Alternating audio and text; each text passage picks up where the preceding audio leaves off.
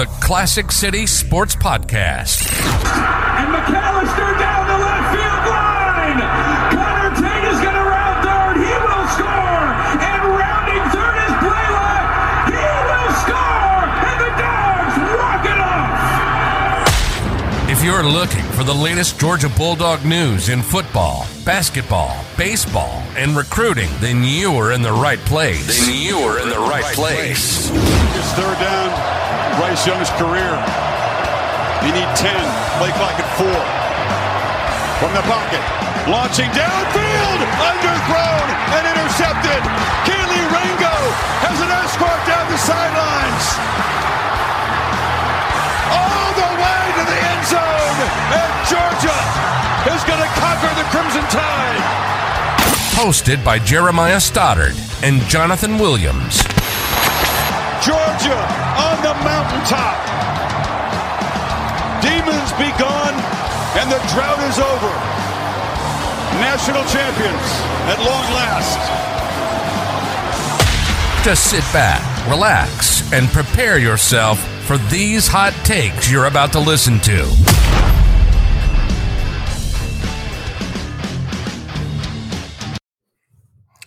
Right, welcome back to another episode of Classic City Sports. As always, Jeremiah Stoddard and Jonathan Williams here for you. Uh, we understand it is Sunday night, and Sunday night football is officially back today here in the next 20 minutes or so. Uh, so we won't uh, take up too much of your time, but we ask that you kind of hang out with us for a little bit as well here. Uh, make sure you go ahead and like the video and share it with anybody else if you have that. We're going to go ahead and plug that at the beginning of the show because we always say it at the end. Make sure you like and subscribe if you haven't already. Uh, but we're going to talk some Georgia football here with you, uh, some things around the SEC. Georgia wins yesterday, obviously. Play South Carolina on Saturday, so we got some stuff to talk about with everything like that. First time we really get to preview a game because you can't really preview UT Martin and Ball State, so we got a little bit to talk about for you tonight. Jonathan, how are we feeling? Doing great. Yeah. Little pro tip for you guys have NFL on, have your Sunday night football game on, mute the channel because we don't like listening to those commentators anyways, and just have us on in the little corner. You know, you have a little background noise while you watch your NFL games. You get the best of both worlds. You get to listen to some Georgia football while watching Georgia football players dominate the NFL. Like it doesn't get much better than that. You get best of both worlds. You get to do everything that you want. So yeah, there's there's a little strategy for us being on Sunday nights because we do know Sunday night football, NFL's back. We get it. We would like to be watching NFL games too, but we got episodes and content to pump out for you guys, and we're going to consistently be doing that. But yeah, super excited to be finally breaking down an SEC football game, a game that is worth breaking down. It's not UT Martin, it's not Ball State. Pretty interesting matchup. Georgia gets its first really big home game, so fans, of course, are going to be excited for that. And yeah, I mix.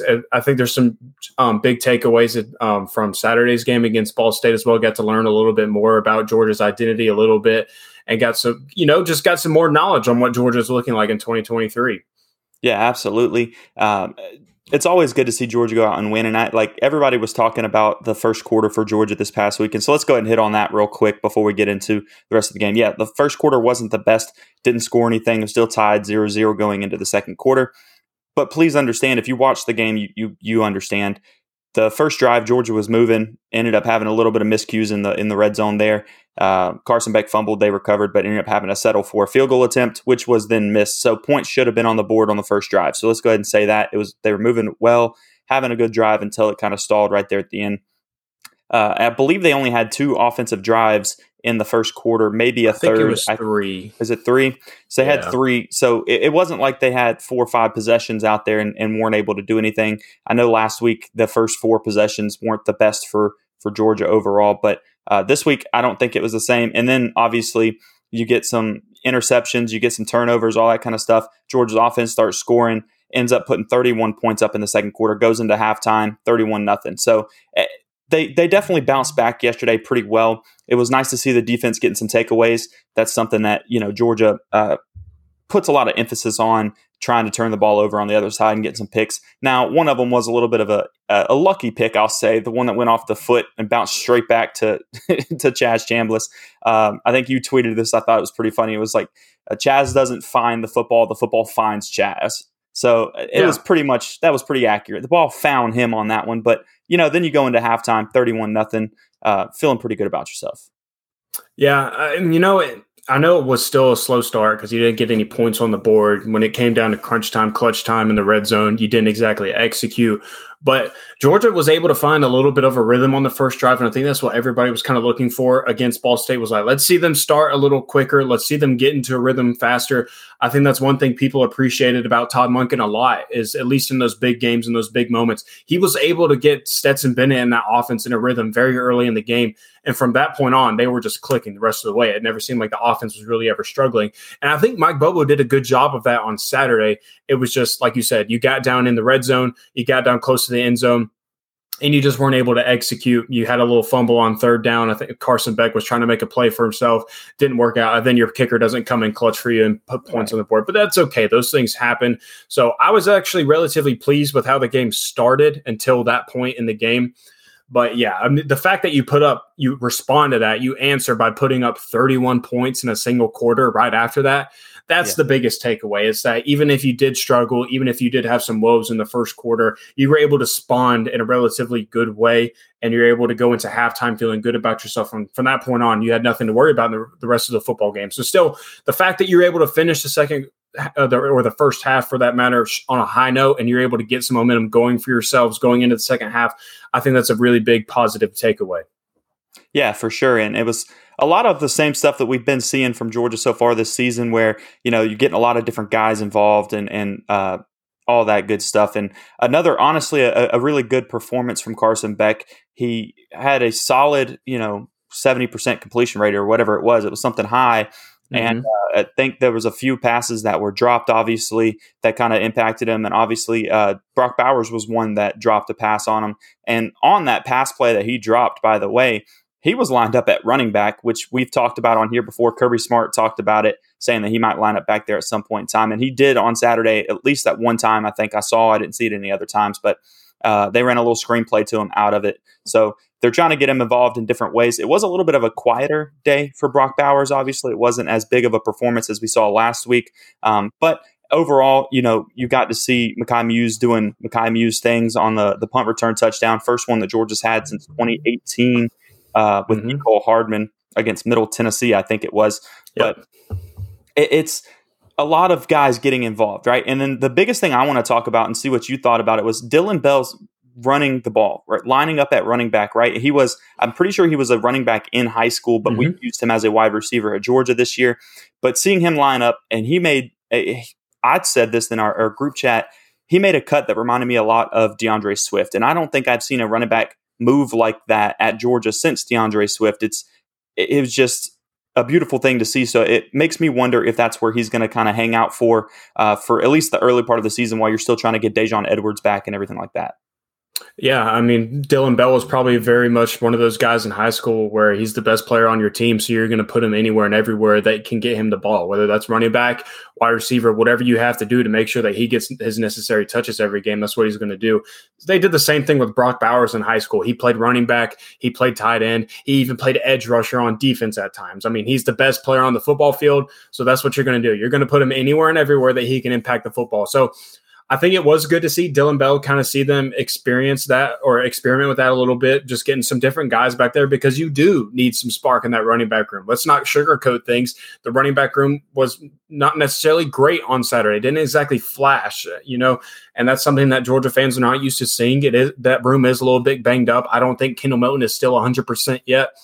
You're trying to get Daijun Edwards back. I thought you might see him on Saturday because you maybe wanted to get him a feel for the game before you just go into your game against South Carolina, if that is your goal to get him back on Saturday for this game.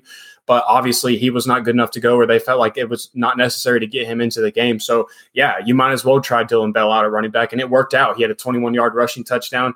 And the thing with Brock Bowers putting him in the backfield, what's great about that is it, it, like you can put him in the backfield and that's either going to make that makes that forces the defense to make a decision at that point because you're going to have three four other wide receivers or maybe you even have Oscar Delp on the field as well. So someone has to cover brock bowers out of the backfield and that's probably either going to be a linebacker or it's going to be a safety. And then if you motion him out of the backfield that does even more for you as well. So i like bobo's creativity there just getting some athletic guys back there some hybrid running backs if you will getting them touches, seeing what the defense offers you, and at least putting that on tape. So deep, like teams now have to consider that now. That is now an option that they have to look at and watch for. Just another thing to, that the defense has to keep in mind.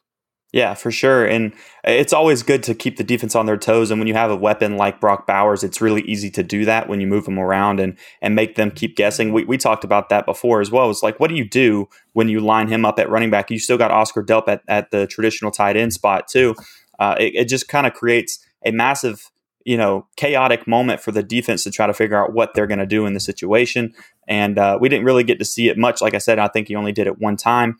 Uh, but it was one of those things that you you know, kind of just threw out there just to show people that you can do it. And so now they've got a game plan for that moving forward, right? So South Carolina's got to think about that coming up this Saturday. What if they do that? What are we going to do? How are we going to respond for it? So it's just another thing to confuse the defense and get them kind of wondering about it, right? So other things in that offense that I noticed was one, Arian Smith is running a lot more routes than just go routes this year. I'm seeing him run posts. I'm seeing him run, you know, button hooks, uh, all kinds of different stuff. He's not just running go routes and just trying to beat people with a speed. He's doing that. He is still running those and they're still throwing those, uh, but that's not the only thing that he's doing, which is exciting to see. And um, one thing I've noticed as well is Dominic Lovett seems to be one of Carson Beck's favorite targets, especially on third down. Every quarterback finds that guy that they are trusting to go to on third down situations because it's a guy they think is sure handed or a guy they're very confident that's going to get open. It seems like that might be Dominic Lovett this season for Carson Beck.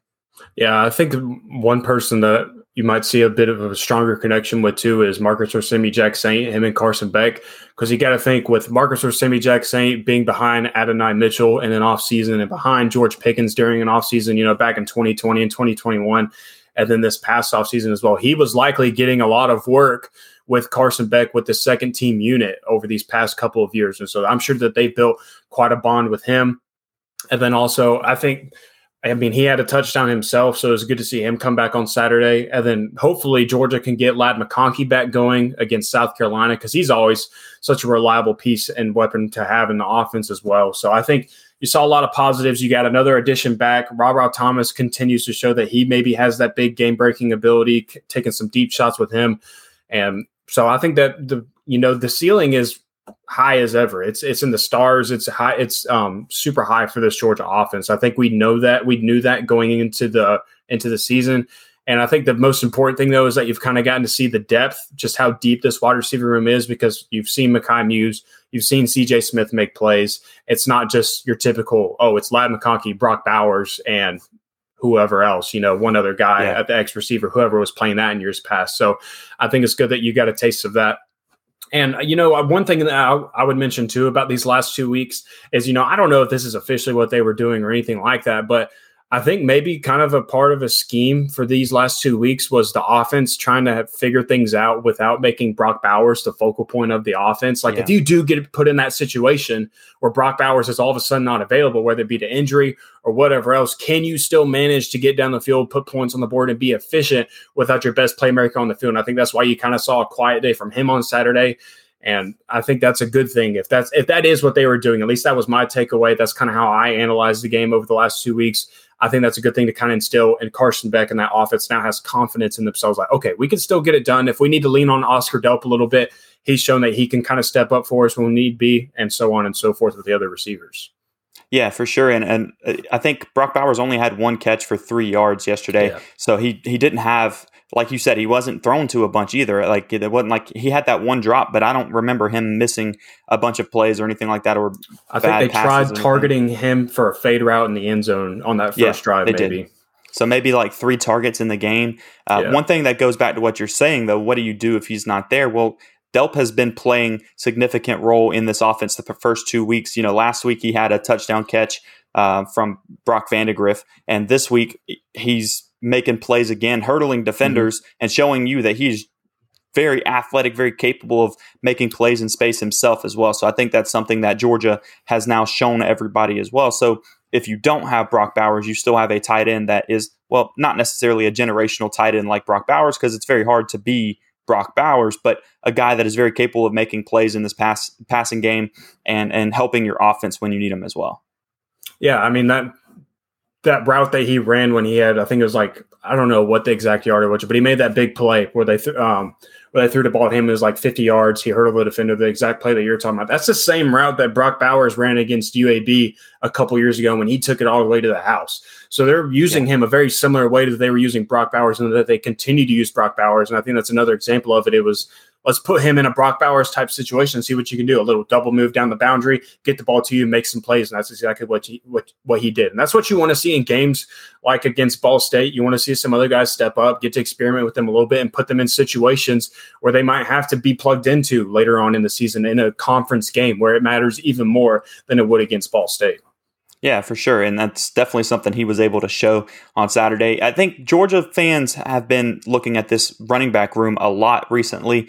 Um, and it's just something that there's been so many different injuries throughout the entire depth chart there. And so you've seen a bunch of guys get play. Like we said, Dillon Bell got some rushing yards there and some made some nice plays, scoring and all that kind of stuff. So I think there's there's still options for them. One thing that we've talked about once before or multiple times before, and something that we actually got to see really well on Saturday was Cash Jones coming out of the backfield, making receptions and doing it very well too. Had a beautiful touchdown off of, you know, kind of a wheel route, I guess it was, you know, running up the sidelines. Um, and he threw it to the corner of the end zone, made a beautiful catch, shows that he has the hands to do it.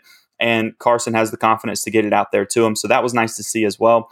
And it's it's good to see guys like Cash Jones, who didn't really have a role on the offense too much until this year, but he's taken the most of that opportunity and he's showing that he can make those plays and that Georgia has that option there as well. Uh, Kendall didn't have the best day again. I think he had seven carries for roughly 17 yards. And uh, Roderick had a couple of nice runs once again, which we've seen him do for two weeks now. So that there's there's confidence in that. But I think part of what's hurting this offense in the rushing game is that offensive line on run blocking situations are still not doing that great on that. That's something that is a concern moving forward.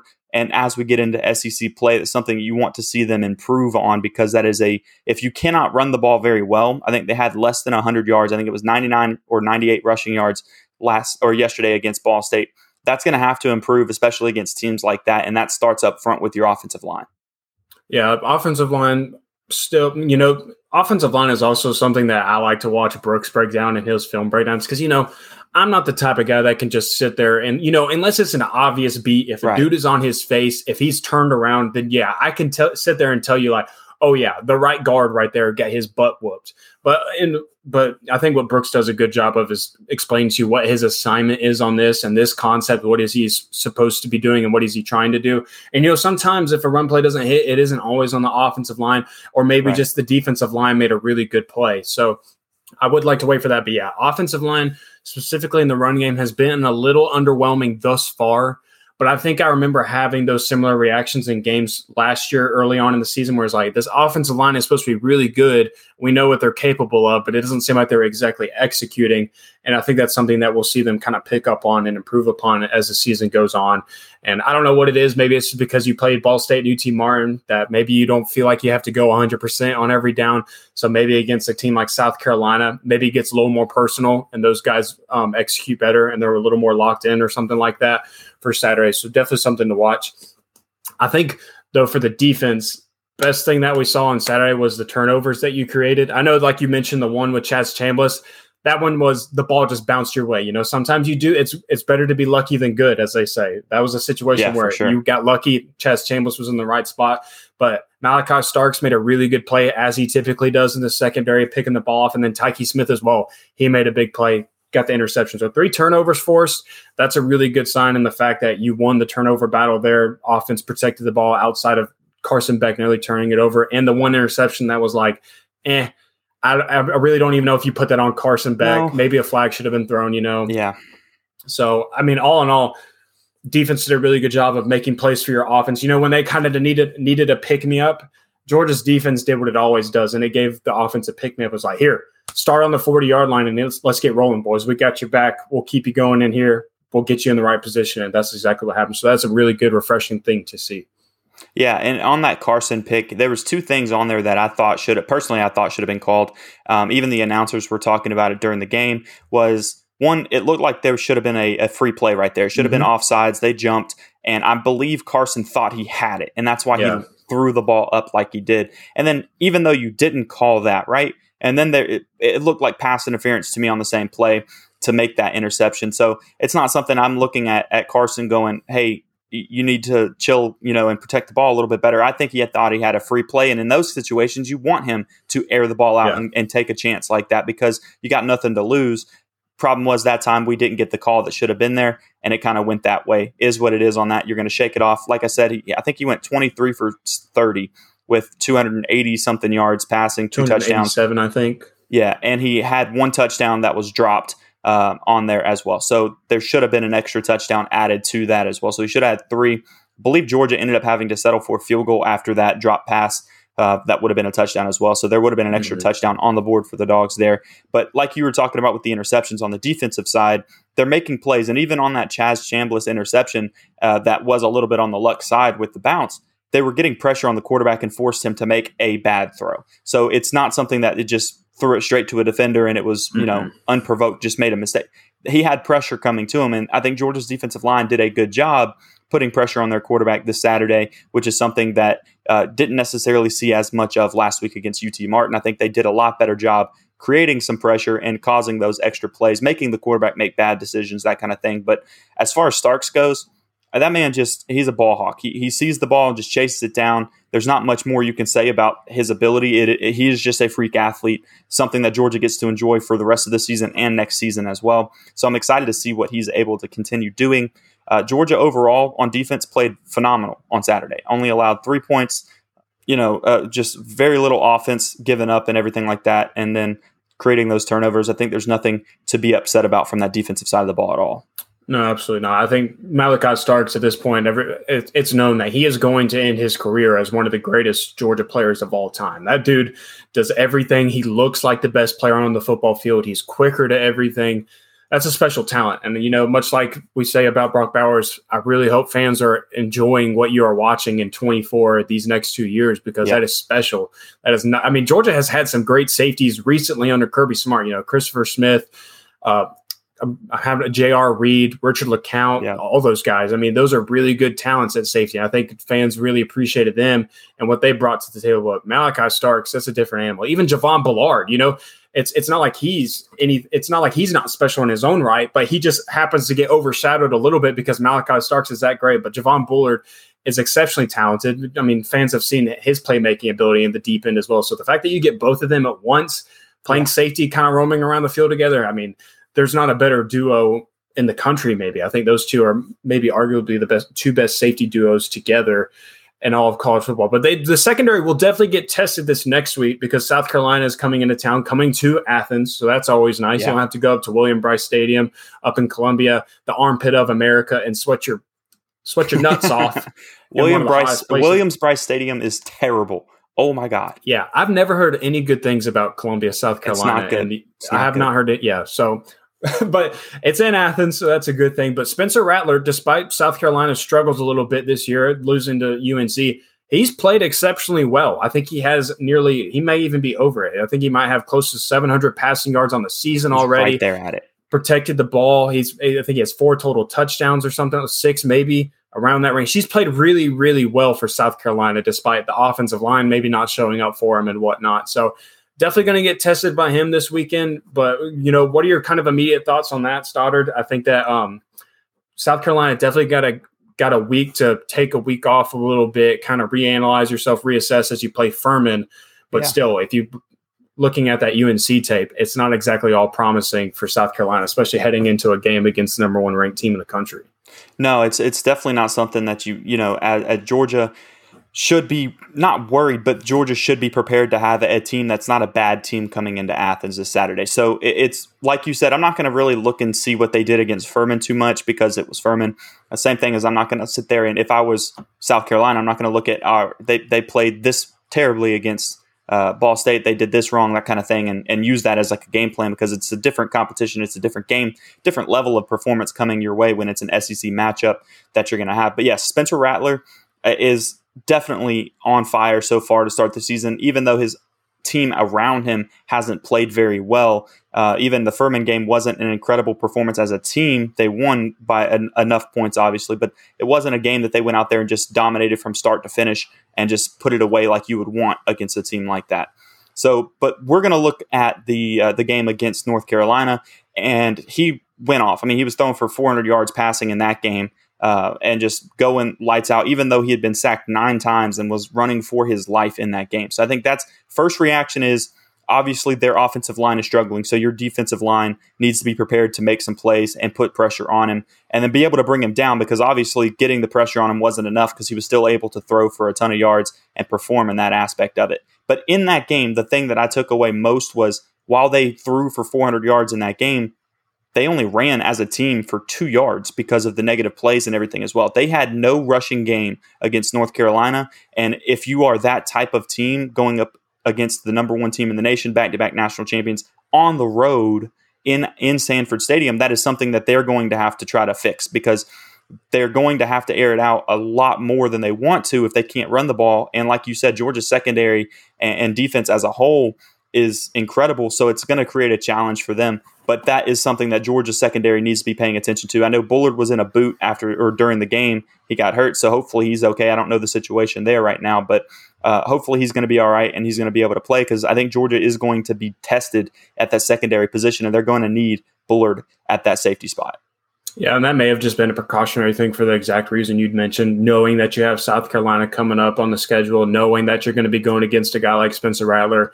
Might just be safe to say, go get in a boot, hang out on the sidelines. We'll use you next week. Don't worry about it this week. But, you know, one thing that I think is interesting about the South Carolina team is specifically what happened in the UNC game is that not only did the offensive line really struggle for South Carolina, but the defensive line wasn't exactly doing much for you either. Now I know the game of football has changed. I don't want to sound like a hypocrite because we sit on here all the time and say like don't look at sacks for a defensive stat for Georgia because teams get the ball out so quick and they have to do that because if you don't then you're going to get sacked. That defense pressure is going to get you, and you're not going to be able to make plays. So, like teams are getting the ball out in an average of 2.3 seconds against Georgia. So I don't want to just harp on this and say that it is a major issue, glaring issue. South Carolina wasn't doing anything up front defensively against UNC's offensive line. But that's an offensive line that since Mack Brown has taken over as head coach, they've averaged like 45 sacks a season. So the fact that you didn't get Drake Maye a single time might be a little bit worse. I mean, uh, you can, it may be a cliche and it is a little bit, but it still holds true to this era of college football. You're going to win a football game in the trenches. Can your offensive line block for you and can they run block for you? And can your defensive line create some havoc in the backfield to where the quarterback can't sit there and look all pretty and throw darts all you, on you all day and your running backs can't hit gaps? I mean, are you gap sound? Can you make the running back bounce a little bit, a little bit and extend plays? So, I mean, and Georgia does both of those things better than South Carolina does at this moment. And if that's if we get the same offensive line that showed up against UNC against Georgia, then they're in some for, they're in for some trouble. But I think that South Carolina is going to end up doing what a lot of teams do. Like I said, they're going to be getting the ball out quick. They're not going to make Spencer Rattler stand in the pocket and have to deliver some hospital balls across the field all day long. Yeah they're going to allow him to kind of just get it out, get it quick, get it to a playmaker, and then maybe on some instances when you feel like you can take a deep shot, then you max protect that thing and you let him you try and get him at least three to four seconds before he gets smacked in the face. So it's it, I'll be interested to see what kind of game route or game plan that they come out with against Georgia and Athens. But those two things alone, uh, South Carolina struggles on both defense line and offensive line. I think that's what I would be worried about heading into a game like this if I was a Gamecock fan something that is said all the time because it's true is I mean games are started and won in the trenches because if you cannot if your offensive line is getting beat the entire game and then your defensive line is not winning anything on their side either it just creates a very very bad situation for you and it makes a lot more stress for other guys around you right? Like your quarterback's got to be running for his life because your offensive line is getting their butt beat getting sacked 9 times and then on the defensive side, they're not getting any pressure. They're not doing anything. So they're picking your secondary apart. Now, uh, also, I lied to you a second ago. They didn't have two yards rushing. They had negative two yards rushing oh. as a team. Yeah, negative two yards rushing on 31 attempts. So, Ooh. yeah, 31 attempts rushing and negative two yards. And then passing, they threw the ball 39 times for 353 mm. yards. So they were throwing the ball very well, even though Spencer Rattler was having to run, you know, like he had his head cut off kind of thing, just just scrambling like crazy. And it, they were able to still do something there. Now, on the secondary side for them, even though their defensive line wasn't getting any pressure or doing anything on that side of it, they still ended up managing to get two interceptions in that game against Drake Maye. So they had some positive side on it. But the fact that you turned the ball, you got two picks, uh, threw for 353 yards in the game, and then you still lost by what 14 points, I think, 31 mm-hmm. to 17. So it, it shows you as a team is is struggling to put the game put together a full 60 minutes against a team like North Carolina. North Carolina is not a bad team. North Carolina also just almost lost to App State, which I guess that's not something that you should put a lot of weight into because App State is known for being the uh, the the schedule Dude, buster. They are. I don't they know are. what They're it is upset about alert, man. It, listen, if I'm Kirby Smart in the athletic department or any other team out there, I'm not scheduling App State. I'm not because they came into like they come into Athens and they give us a hard time sometimes. They always every season they they are have somebody either on the ropes or they actually manage to win those games. So mm-hmm. I, I don't know how much we can judge North Carolina for struggling against App State as crazy as that sounds because it is App State, but they always get somebody. They um, do every time, man. Every season they end up getting somebody and just ruining a season just and getting paid a million dollars to come do it too, which is the crazy part. They got Texas A&M last year, didn't they? It was last year. They were known for the Michigan upset back in the late 2000 and 2000s, I believe it was. And then this year they nearly upset North Carolina. So yeah, I'd stay away from the Mountaineers, man, because I don't know what it is about them. I don't know what it is about that team. First off, they're really well coached, but man, they, they are just waiting and seething at the mouth to upset and ruin anybody's season in a heartbeat. Yeah, for sure. All right, so let's do this like as far as this, the game on Saturday, Georgia versus South Carolina, 3:30 on CBS. Which, by the mm-hmm. way, the last season that you have to deal with that and Gary Danielson on CBS, that deal comes to an end after this season. So you got this one against South Carolina, and everybody knows you got Florida at 3:30 on CBS as well. So maybe that's the only two times you get them this year. Uh, we'll see how it plays out the rest of the time. But let's look at this game and go from it from this perspective. What are you looking for Georgia to do? To be able to go through this game and, and, not stress a lot? Like, what what's the thing that you need Georgia to do uh, the most in this game? Hmm, what I need Georgia to do the most? That's a really tough question. Hmm. I mean, I would say first and foremost, the offense specifically, I would like to, you know, you want to see the offensive line finally kind of just dominate. You know, you get an opportunity against, like, especially against your first SEC opponent, against a team that's a little bit vulnerable, maybe. How about you kind of show up, step up, show that you are the best unit in the country, get allow this run. You know, I know it's not all all on the offensive line for why the run game has struggled a little bit. But like, let's kind of help out our buddies in the backfield a little bit and get this run game going a little bit because you are not going to be able to go through, through this entire season with your running back room struggling throughout every single game. At some point, you're going to have to lean on them with a first year starting quarterback like Carson Beck. No knock against him, but eventually something is going to happen throughout this t- season where you probably cannot lean on Carson Beck to throw for 70% completion rate and almost 300 yards every single game. Like, you just can't do that every single game. That can't be your game plan. So I'd like to see at least get a run game established at some point in the game, kind of get some momentum going there. Just be a little, just be a well balanced oil machine on offense, and then defense. Just make Spencer Rattler uncomfortable. I think that's the biggest thing is you can't just let him sit back there and throw the ball all over the football field. You got to get him, get him to the ground. Don't let him use his legs and escape out of the pocket and hit you with a deep shot. So I think the secondary is going to help the defensive line out for with that especially. But you know, Kirby Smart has had South Carolina's number outside of the one game in 2019 where they upset Georgia at home. I mean, I think Kirby Smart is beating South Carolina by an average margin of victory of 26 points, and they're averaging yeah. either over or just under 40 points per game against South Carolina. So I don't know what it is. Kirby Smart has him figured out. He has Shane Beamer figured out. So I don't think this is one you necessarily have to worry about, but still, big matchup, first one of the, of the year for the SEC schedule. Yeah, Kirby Smart doesn't seem to like Shane Beamer too much. He, no. he gets very animated on the sidelines when things happen. Uh, last year, he he there's a clip, and I'm not going to say what he said, but he was very excited about a first down against South Carolina, or like early enough in the game too, and mm-hmm. just he just full on just threw his arm out and was screaming stuff and I, he's very passionate against South Carolina for whatever reason that he's got that. I don't know if it's Shane yeah. Beamer, if it's just South Carolina as a whole. We see the same kind of stuff from him out of Florida, and that's we know that's not about the, the coach on the other side, but it's it's something about the team. So maybe it's the team sure. itself that he is just very fired up on, but that is not. And maybe it goes back to the fact that 2019 did happen. And so he's he's kind of got this like this isn't going to happen again kind of thing. Like I've got to we've got to dominate this team like we know we can. And so he's very passionate about it. But yeah, I'm with you on the two things that you just said because I think that Georgia's not going to be able to continue against the tougher part of the schedule without being able to have somewhat of a run game established. You, if you can't go for about 150 yards in these games, you're going to put a lot of pressure on your quarterback. And when you start playing against SEC teams, and even though it's South Carolina, a team that you just said that Georgia's beaten by 26 points under Kirby Smart consistently, um, it, it's something that you're going to be able to see a difference in, right? If you can't run the ball, you're going to let that defense just sit there and pick you apart and, and force your quarterback to make tough decisions and tough calls. And that's not something that you want to see in a first year starting quarterback under Carson. Um, so I want to see a little bit from that offensive line to help that happen. Want to see some guys make some plays out of the backfield. Uh, and obviously, it does start with that offensive line there. So I think that's a huge piece for you. And then the defensive backs are going to have to stay very disciplined in this game because, like I said, they are. Th- he's got just under 700 yards passing on the season already, and in a game that they're running or their running team. I can't talk right now. Their rushing attack was literally negative two yards. He was still throwing for 353 yards, which is insane. That means even and in that game being sacked nine times. So your defensive backs are going to be busy. They're going to have to stay disciplined, stay where they're supposed to be, and keep their head on that, their eyes on the quarterback enough to know what's going on when you start scrambling out.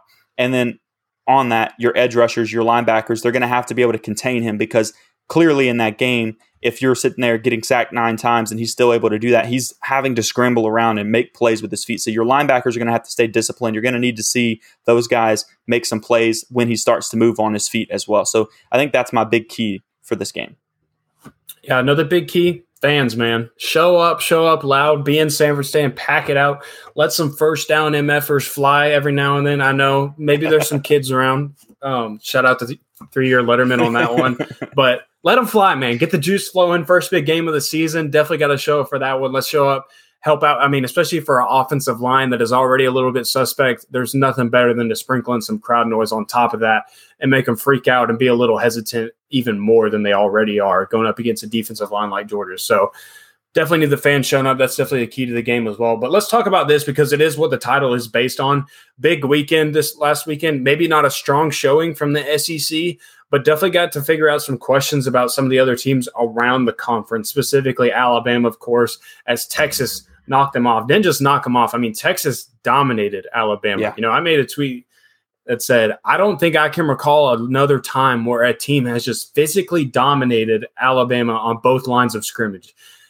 Texas A&M or te- Texas A&M, Texas's offensive line was uh, kept Quinn Ewers upright, kept his jersey clean pretty much the entire game, and then their defensive line had Jalen oh Milroe running for his life yeah. every single play. They had some dudes up front just getting after it has been a while since I've seen a team like that really rattle and disrupt Alabama's offensive flow. First time in a while. And then the next one, I don't know if you stayed up and watched it. I did because I'm a psycho for college football. Yeah, Auburn versus no, California might be one of the worst football games I have ever watched for two Power Five football teams. I mean, you would have been better off watching grass grow, watching the paint dry on your wall. It was pretty miserable. Payton Thorne and that offense really couldn't get anything going. California couldn't get anything going either. This final score was 14 to 10. I, I think Hugh Freeze is going to be all right at Auburn, but this year, I don't know that anything is going to be happening for them. Texas A&M was another one. Miami, Jimbo Fisher.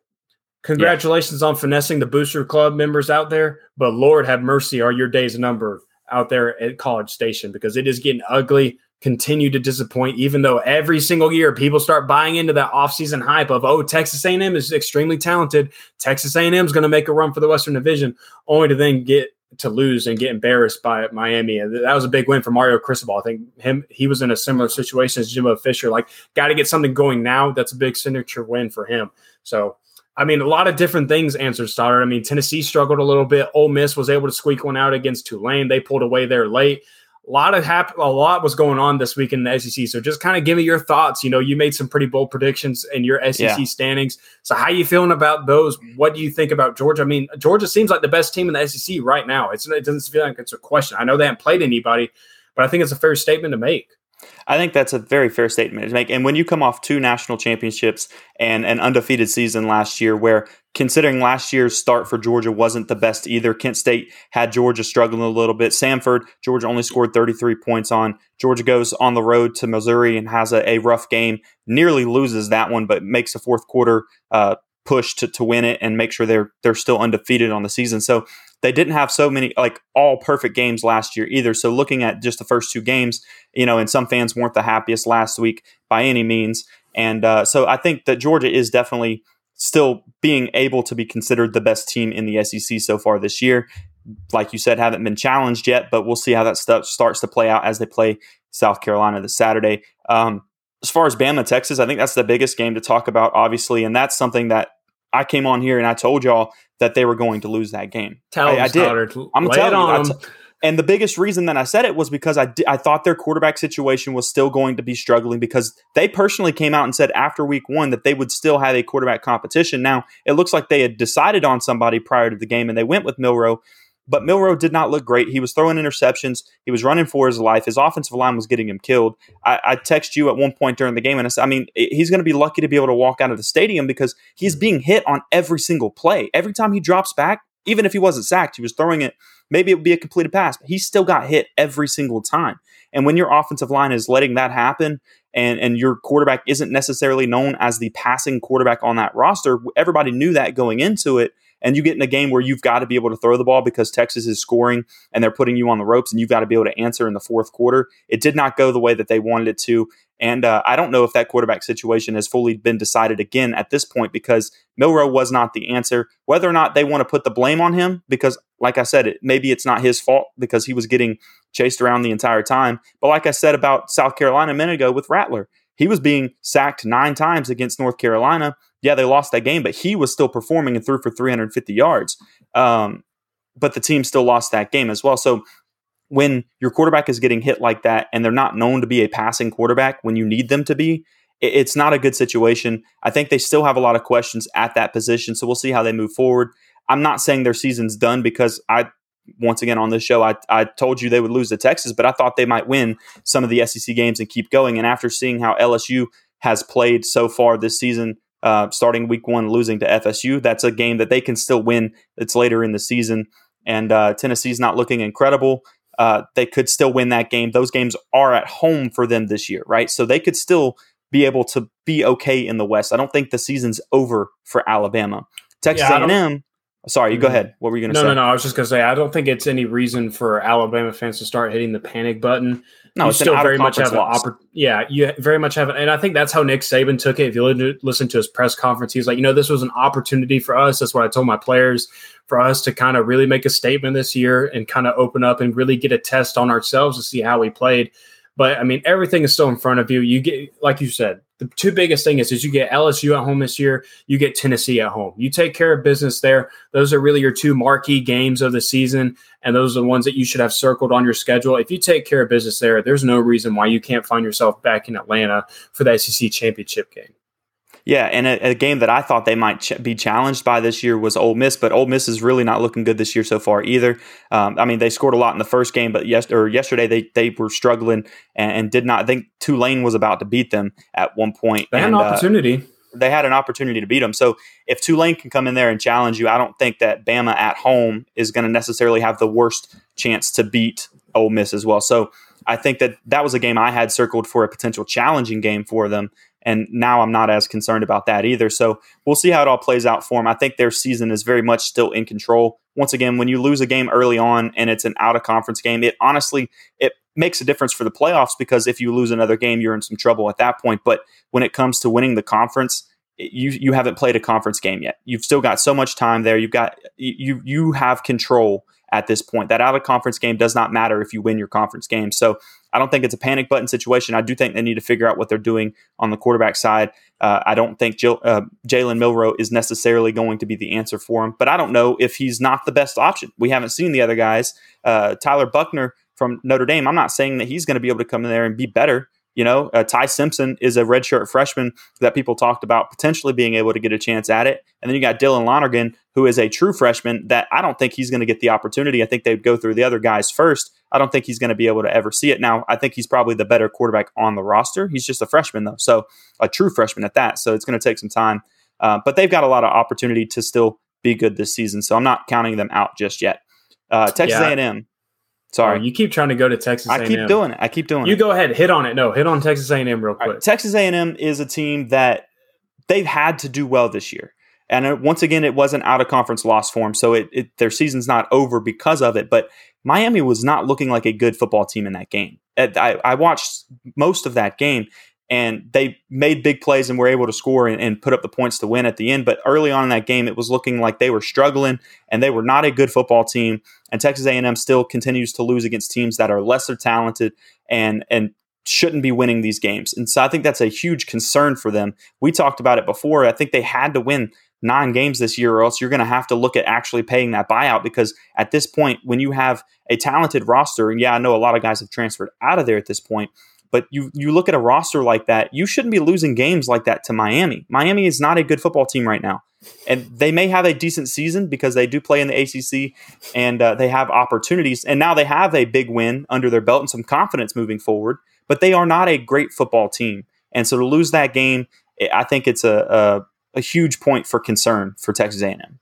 Yeah, uh, for sure. There's no way to sugarcoat it. No way around it. That's, that's just not what you're looking for if you're a Texas A&M fan. One last thing I'll make about Alabama is, while I do think every, while I do think they still have an opportunity to go and win the West, I don't know that having a quarterback that is going to stick with one read and then bail on the pocket every time. I mean, that's what he did all day Saturday. He was very much, I'm reading my option. If it's not there, I'm gone. That's what he did. And I think Texas does exactly did exactly what Georgia does against a lot of those types of quarterbacks. You know, if you remember playing against, them playing against Robby Ashford last year, Yeah. what they do is they're going to blitz the pocket, force you out of the pocket, and you think, oh, I've got all this green grass, I'll just take it and run.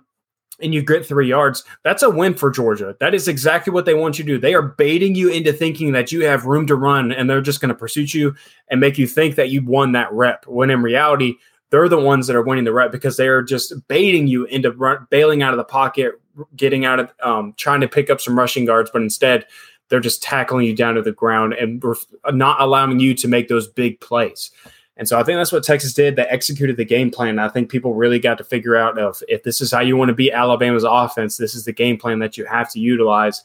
So something's going to have to change with Alabama's offensive game plan. I don't know what it is, if it's the quarterback or what, but something is going to have to change. And that's exactly why I was a little hesitant on Alabama going into this year because I just did not trust that quarterback room. You never hear anything like that about Alabama's quarterback room where they really don't have a guy, especially over the last six years. There was never Yeah. a moment like that where this year it was a little different and it never seemed like it was where they had three of that guys on it at the same time. Yeah. So I just was not buying it, and that's I think that kind of came to fruition against Texas. So still a lot of football to play, though. You know, only week two. So really excited to see what week three has to offer, especially as the SEC game, SEC conference comes into play. Tennessee and Florida play this week, I think, as well. So interested to see how that goes. How bad is Florida, or how good is Tennessee? Vice versa. You know, excited to see how that game plays out. So just excited for a conference play to be here, and we are no longer talking about Ball State and UT Martin. No, no, no, um, no shots being fired towards the Cardinals and the Skyhawks, but let's be real, not exactly the meat on the bone for the dogs No. this year. But you got anything else to add, Stoddard? Was there a? Uh, you said three teams a second ago. I think you were talking about Alabama, and you were talking I about Texas mentioned A&M. Tennessee. Tennessee. And Tennessee is a team that like they struggled in that game yesterday. Uh, but we'll see how uh, against Austin Peay And uh, I don't know what they're going to do next. But next week is when we actually get to find out. Once again, they haven't played a team that's really something I can judge their performance on just yet. But they play Florida in the swamp. I think next week, and uh, so that'll be a game to actually gauge where they're at. And you know, obviously, Florida lost to Utah. Utah was struggling. I don't know if I think they actually they won the game, but they were struggling against Baylor. Yeah, they didn't have Cam Rising again though. Yeah, they, well, they didn't need Cam Rising against Florida, but either way, but that is a game once again as far as being able to gauge where Tennessee's at. It is an SEC opponent. It's on the road. We'll be, we'll be able to actually see what they can do this year and see if they can continue to perform at a, a high level and have a good season. I think they're still a good football team, and we'll see what happens. But that's all I Yeah. got.